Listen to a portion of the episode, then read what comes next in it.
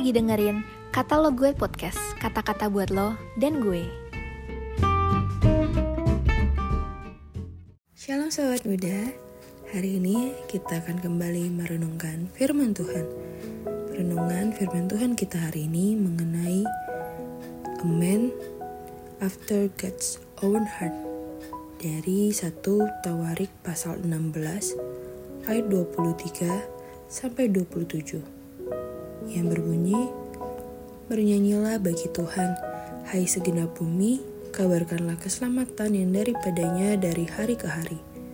Ceritakanlah kemuliaannya di antara bangsa-bangsa dan perbuatan-perbuatannya yang ajaib di antara segala suku bangsa. Sebab besar Tuhan dan terpuji sangat, dan lebih dahsyat ia daripada segala Allah.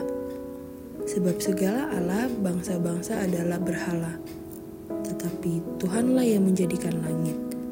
Keagungan dan semarak ada di hadapannya. Kekuatan dan sukacita ada di tempatnya. Sobat muda, mari kita renungkan beberapa hal. Yang pertama, apa yang menyebabkan puji-pujian Daud keluar dalam perikop ini? Yang kedua, mengapa Tuhan layak dipuji? Dan yang terakhir, bagaimana seharusnya kita menyembah Tuhan? Daud adalah tokoh Alkitab yang dikenal dengan istilah Man After God's Own Heart. Kisah para Rasul 13 ayat 22 menyatakan Setelah Saul disingkirkan, Allah mengangkat Daud menjadi raja mereka.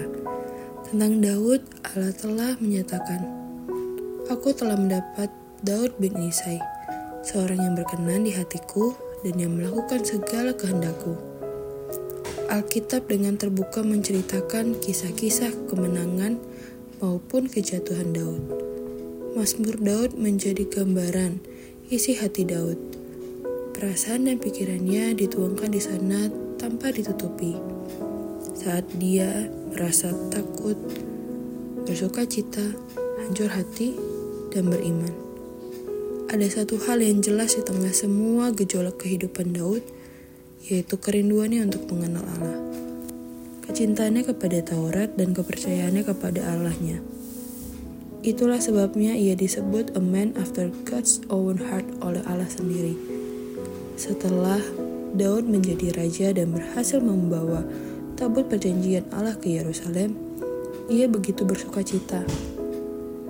Ia memastikan ada pelayan Tuhan dari suku Lewi yang senantiasa memasyurkan Tuhan dengan menyanyikan syukur dan puji-pujian baginya. Perjalanan membawa tabut perjanjian ini bukanlah mudah. Ada insiden sebelumnya di mana Uza melanggar kekudusan Tuhan dan mati. Dalam satu Tawarik pasal 13. Daud begitu marah dan takut sehingga menghentikan proses pemindahan tersebut.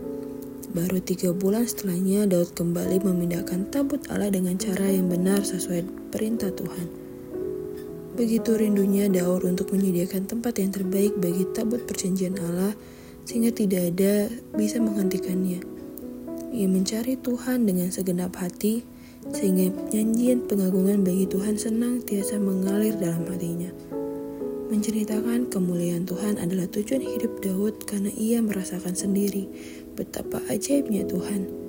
Ketika hidup kita mengalami berbagai goncangan dan ketidaknyamanan, ketika kita lemah dan jatuh, ketika kita tidak mengerti maksud dan rencana Allah, apakah saudara tetap mencari dia dengan segenap hati seperti Daud?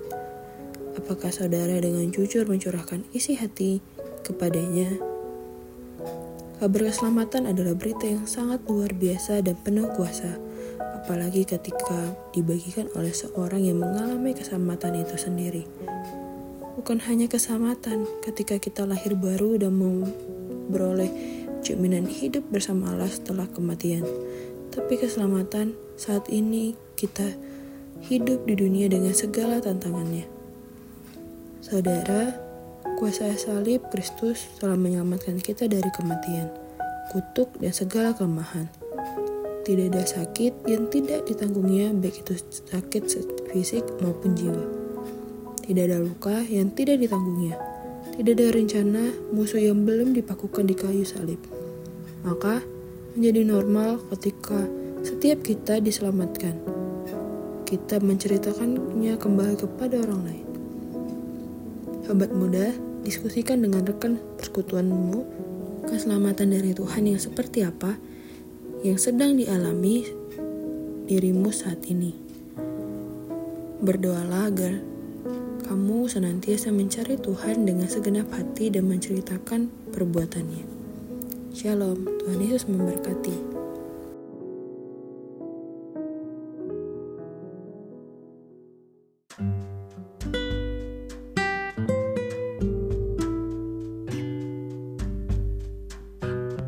Makasih udah dengerin podcast ini. Jangan lupa follow dan juga share ke teman lainnya.